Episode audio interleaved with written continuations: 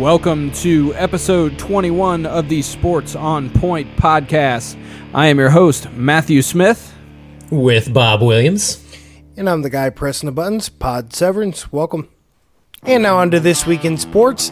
This is a section where we cover the top shared stories on the internet from every day of the past week, and our hosts give a short comment on each of the days, starting with last Wednesday. Kasim Osgood of the Jacksonville Jaguars jumps out a window to avoid an attack, Matt. Yeah, this is kind of a scary story. Just kind of chilling at the apartment with his girlfriend, and her ex comes in and confronts him with a gun. Um, not exactly the kind of story that uh, puts a bright smile on my face to start today. Hooray, exciting Wednesday. Um, other than that, he just seems to be an uh, unfortunate bystander, you know, wrong place, wrong time. It used to be Hump Wednesday, now it's Jump Wednesday. I will say the sad part of the story is the fact that Osgood's jumping out of the window while his girlfriend is downstairs confronting the guy with a laser-sighted pistol.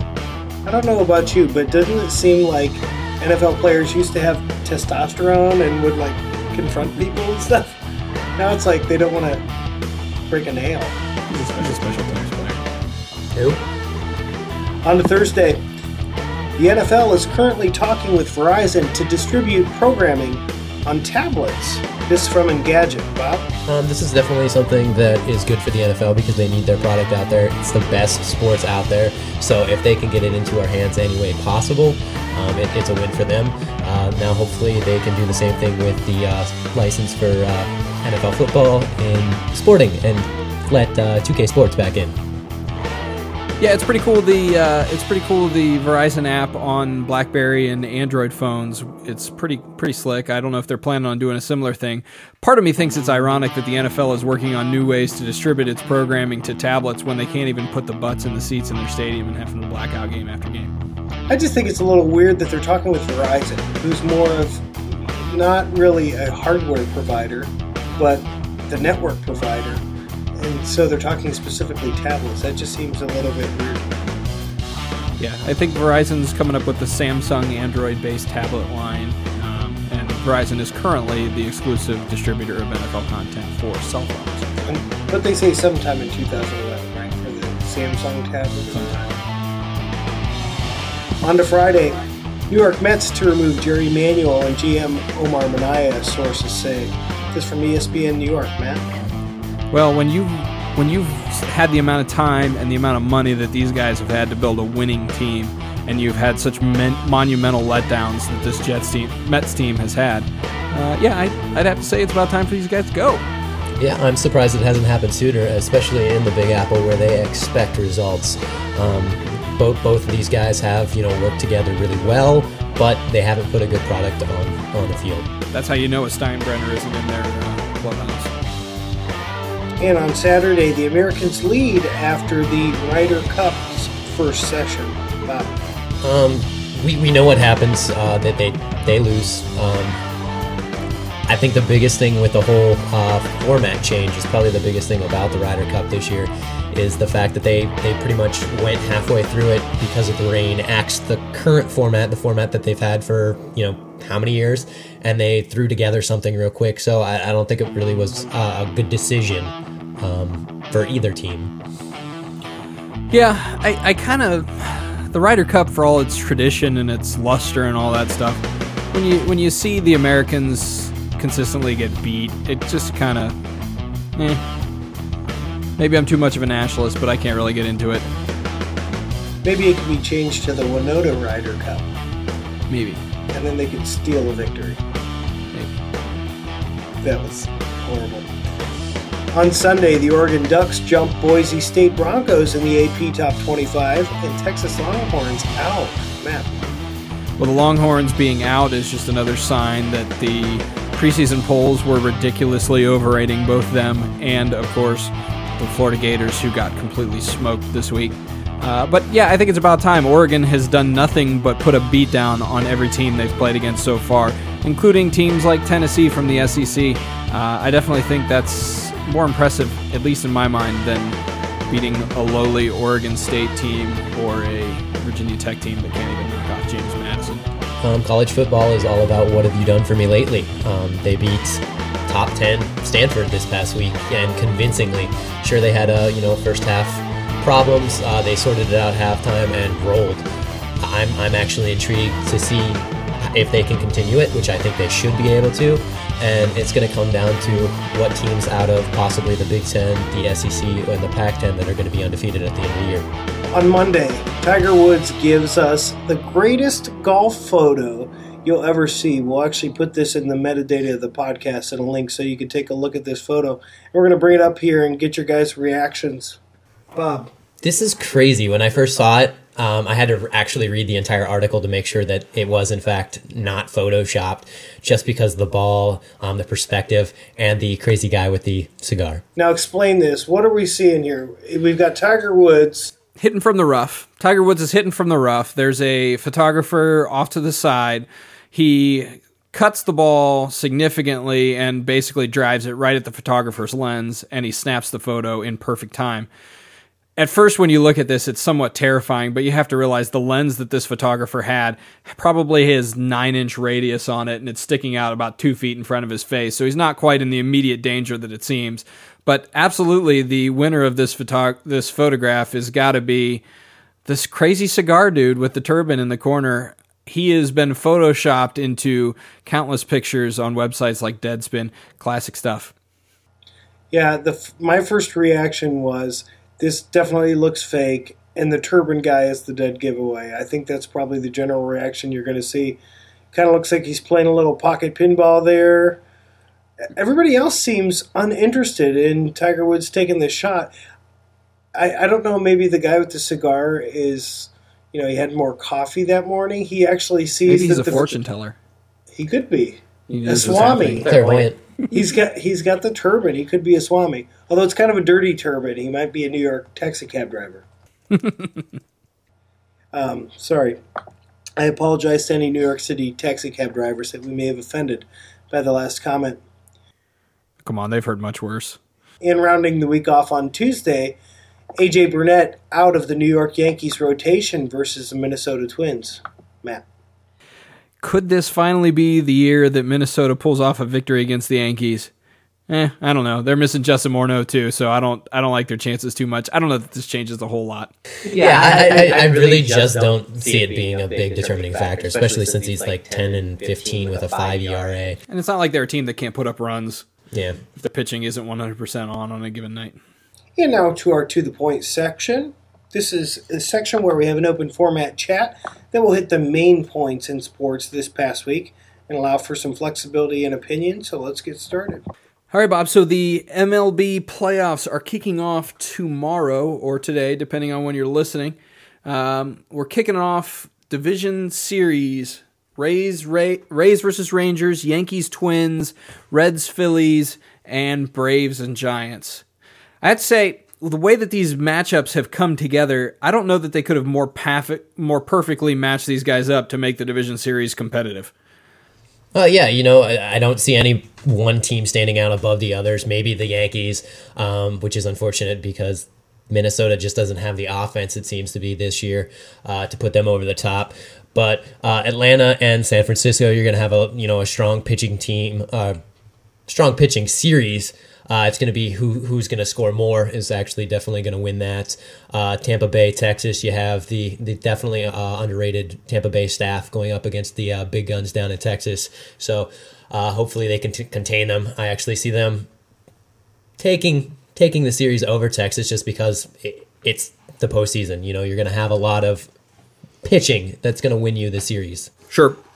And for the Rangers, that definitely means they're good to go on the Cliff Lee matchups. I think the Rays really have an advantage just about every other spot in the rotation.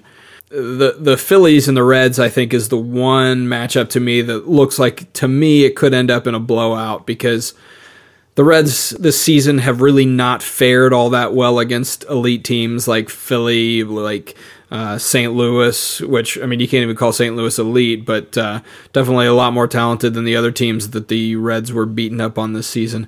Uh, I think the I think the Phillies have a good chance to to sweep in this series or, or win in five games at most.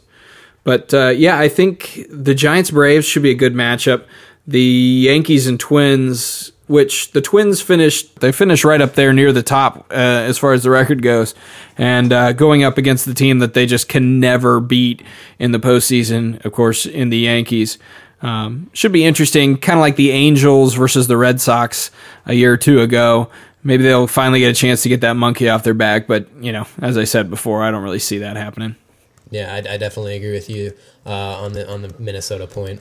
Okay, so as the Major League Baseball playoffs are kicking off this week, so is N B A preseason basketball with, of course, the Miami Heat playing against the Detroit Pistons in the uh, most anticipated preseason game probably of all time.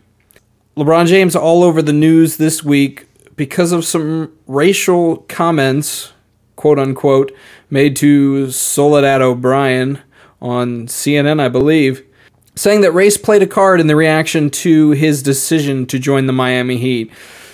First of all, the statement, I think, got overblown, a little blown out of proportion in this case, because he didn't say that race was the only reason. No, he just stated that it was. It's always a part of the equation. Always a part of the equation.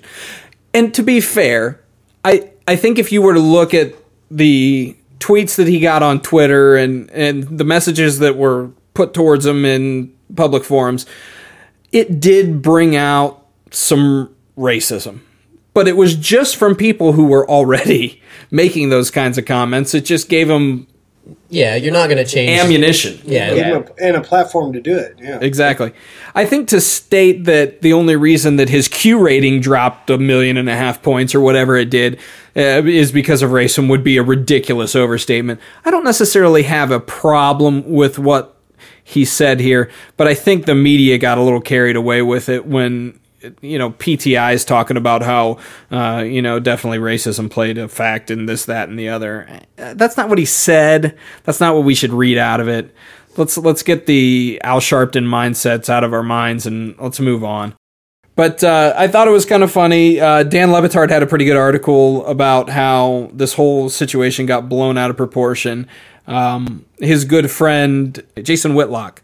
Okay. Jason Whitlock had a pretty good comment, kind of admon- admonishing LeBron for going the whole race way with this. But uh, again, I think it was just a one question, no follow up, just a just a quick little statement. I think we can I think we can get off the LeBron bashing for this uh, for this issue. Yeah, you know, I I agree with you in that that the media tends to uh, overblow most things when it when it. is actually in the, the race well, spectrum, it's the per- yeah. It's a perfect storm. They overblown race-related things, and they overblow Miami Heat-related things.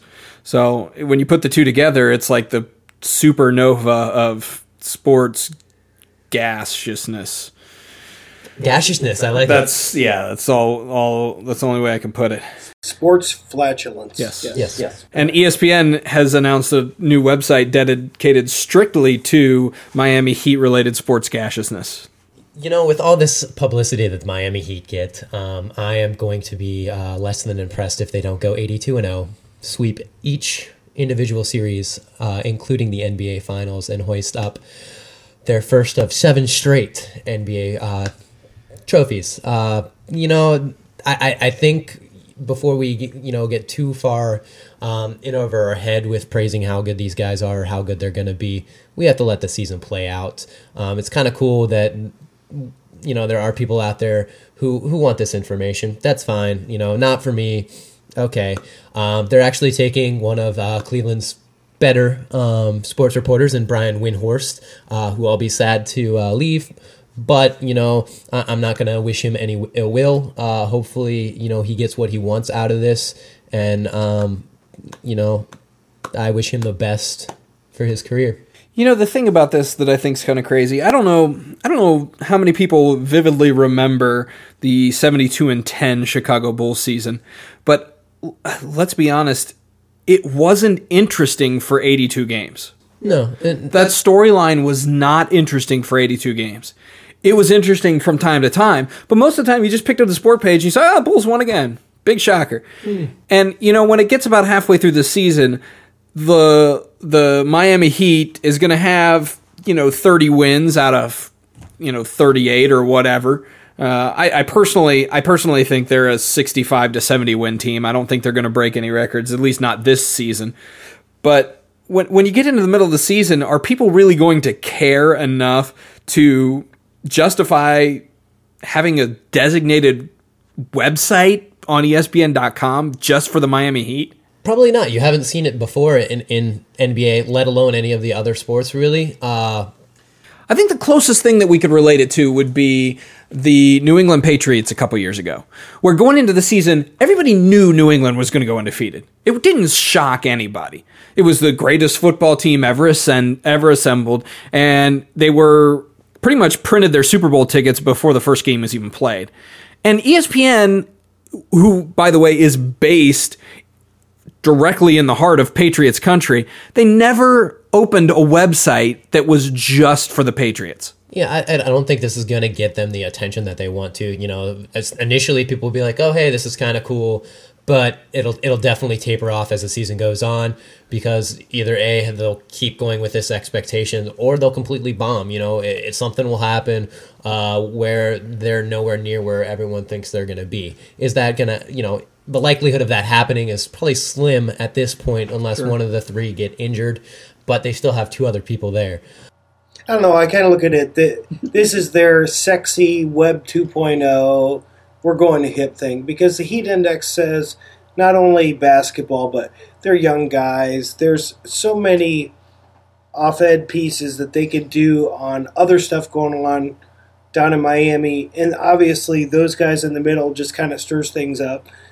E S P N, let's face it, I mean, look at some of the announcers and reporters. They're getting up there as far as they've been with E S P N for, what, you know, ten years. I mean, some mm-hmm. of the big guys that have been around. So the the company is aging. I kind of look at this as, hey, we're trying to be hipper. We're trying to be Web two point oh. We're trying to be social media-centric and in on the hip young thing, you know, because that's an N B A basketball. But but how hip is that? You know, they already have a lot of their uh, analysts on Twitter, on Facebook, you know, trying to give the full twenty-four hours, seven days a week coverage. And I, I just think this is almost overkill. But Twitter right now is still kind of the nerdy thing to do.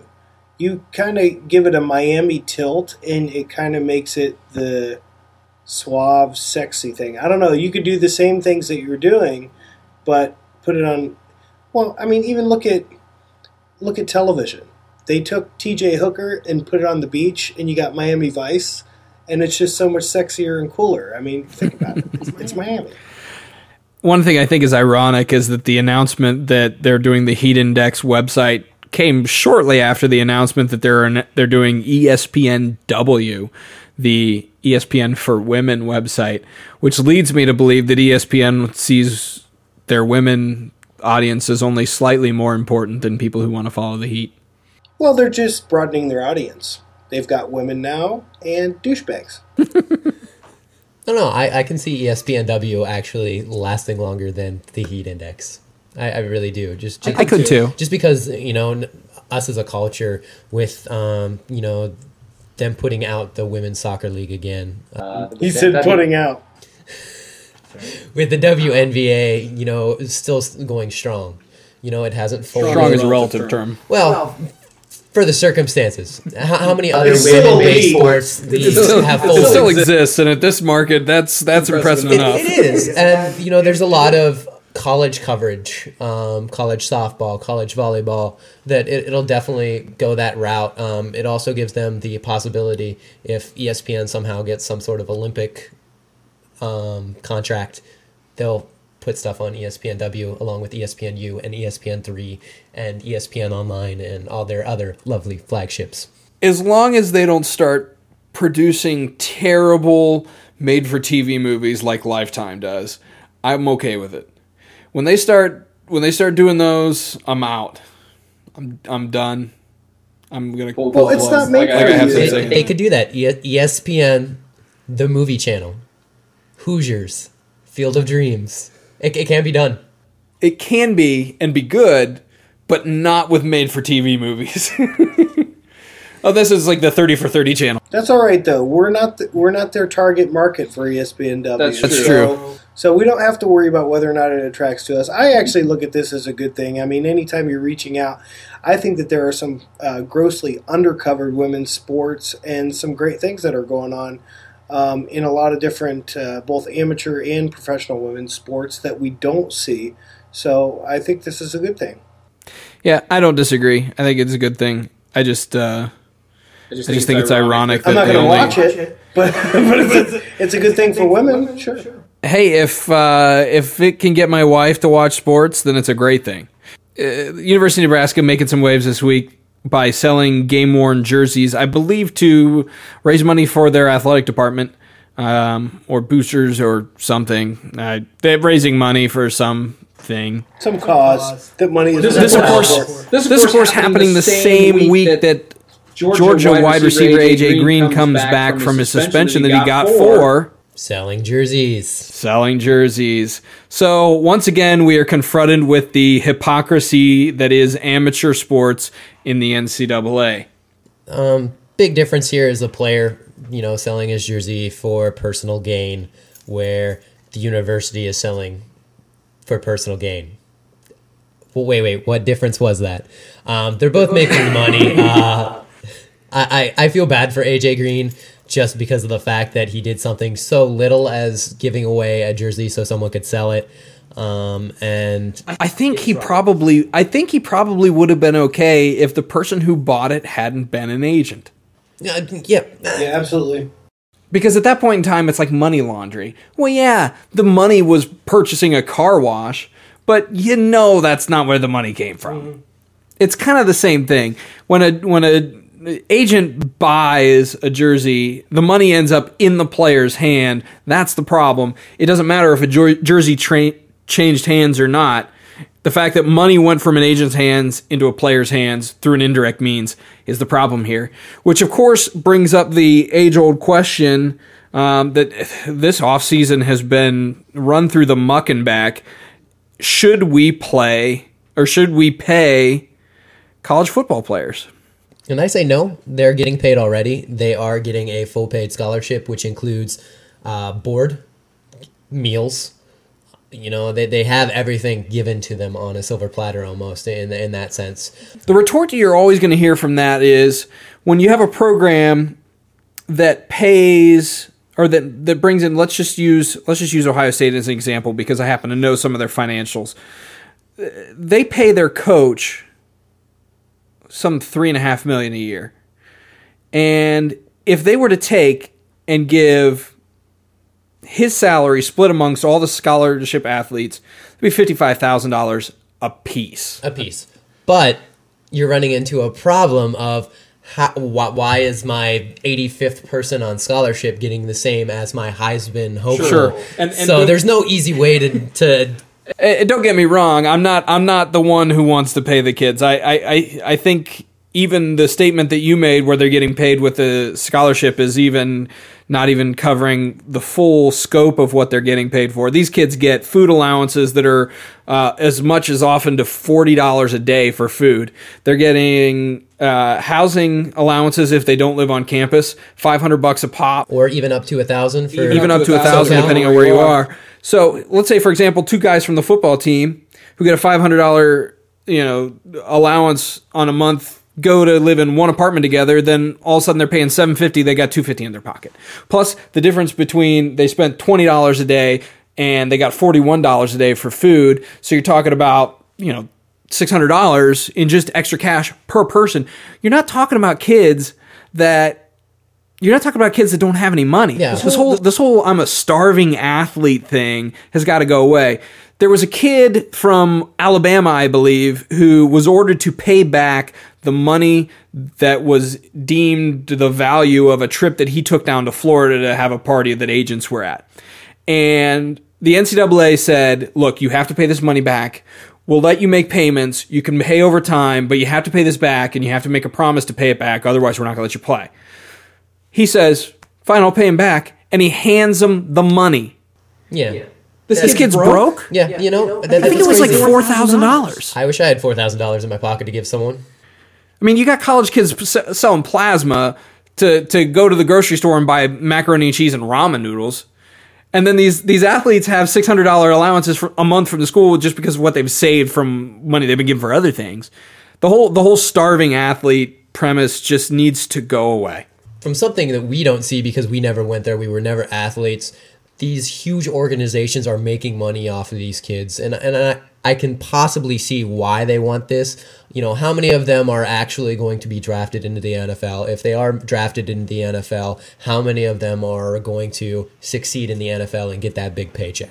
So I'm not, I'm against it, but I can kind of see their side of, you know, try to get their money while they can, because it's not a, a long career in the N F L. Um, so. Well, you know, you start paying the kids, and the other thing you run into is how many college football programs in America are significantly profitable. I think it was eight to twelve. I, I think out of out of the one hundred twenty uh, yeah. F B S teams, right? right. There's, there's not, not that, that many. There's, there's not that many. So what? The ones who make money off their football team play their players, but the ones who don't don't. Is that how I'm supposed to work the system? Yeah. There's, there's because all that does is make the strong get stronger and the weak get weaker. Because who's going to go to Michigan State when they can go to Michigan and get money? Because they have a profitable football program. Well, I think that there's some other incentives besides money. Um, one is being in the spotlight. I think you got to look at the whole picture, and I think the same teams that are the profitable teams are probably the teams that are going to get national airtime on television. They're going to get the players are going to get their image, their play in front of uh, N F L recruiters. So I mean, they are getting paid. Whether or not it's through a paycheck. I mean, they're getting the stipends to live on, stuff like you were talking about, but they're getting paid by getting themselves out there. I mean, most of this business, there's a lot of parity, in my opinion, in from one player to another. And I think a big piece that we don't often think about is how the players are marketed to N F L agents. Mm-hmm.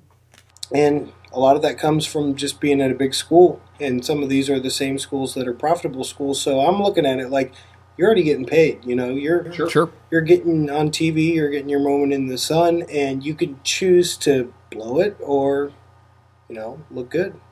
And and this doesn't even, you know, yeah, you can go the route of the big school, but nowadays there there are so many agents, there's so many scouts in, in the uh, whole N F L that even if you're going to JUCO in Abilene, Texas, you're, if you're good enough, if you're making the waves, you're going to have people there. So it, sure. it boils down to how good you are, how good, you know, yeah. doing it for yourself.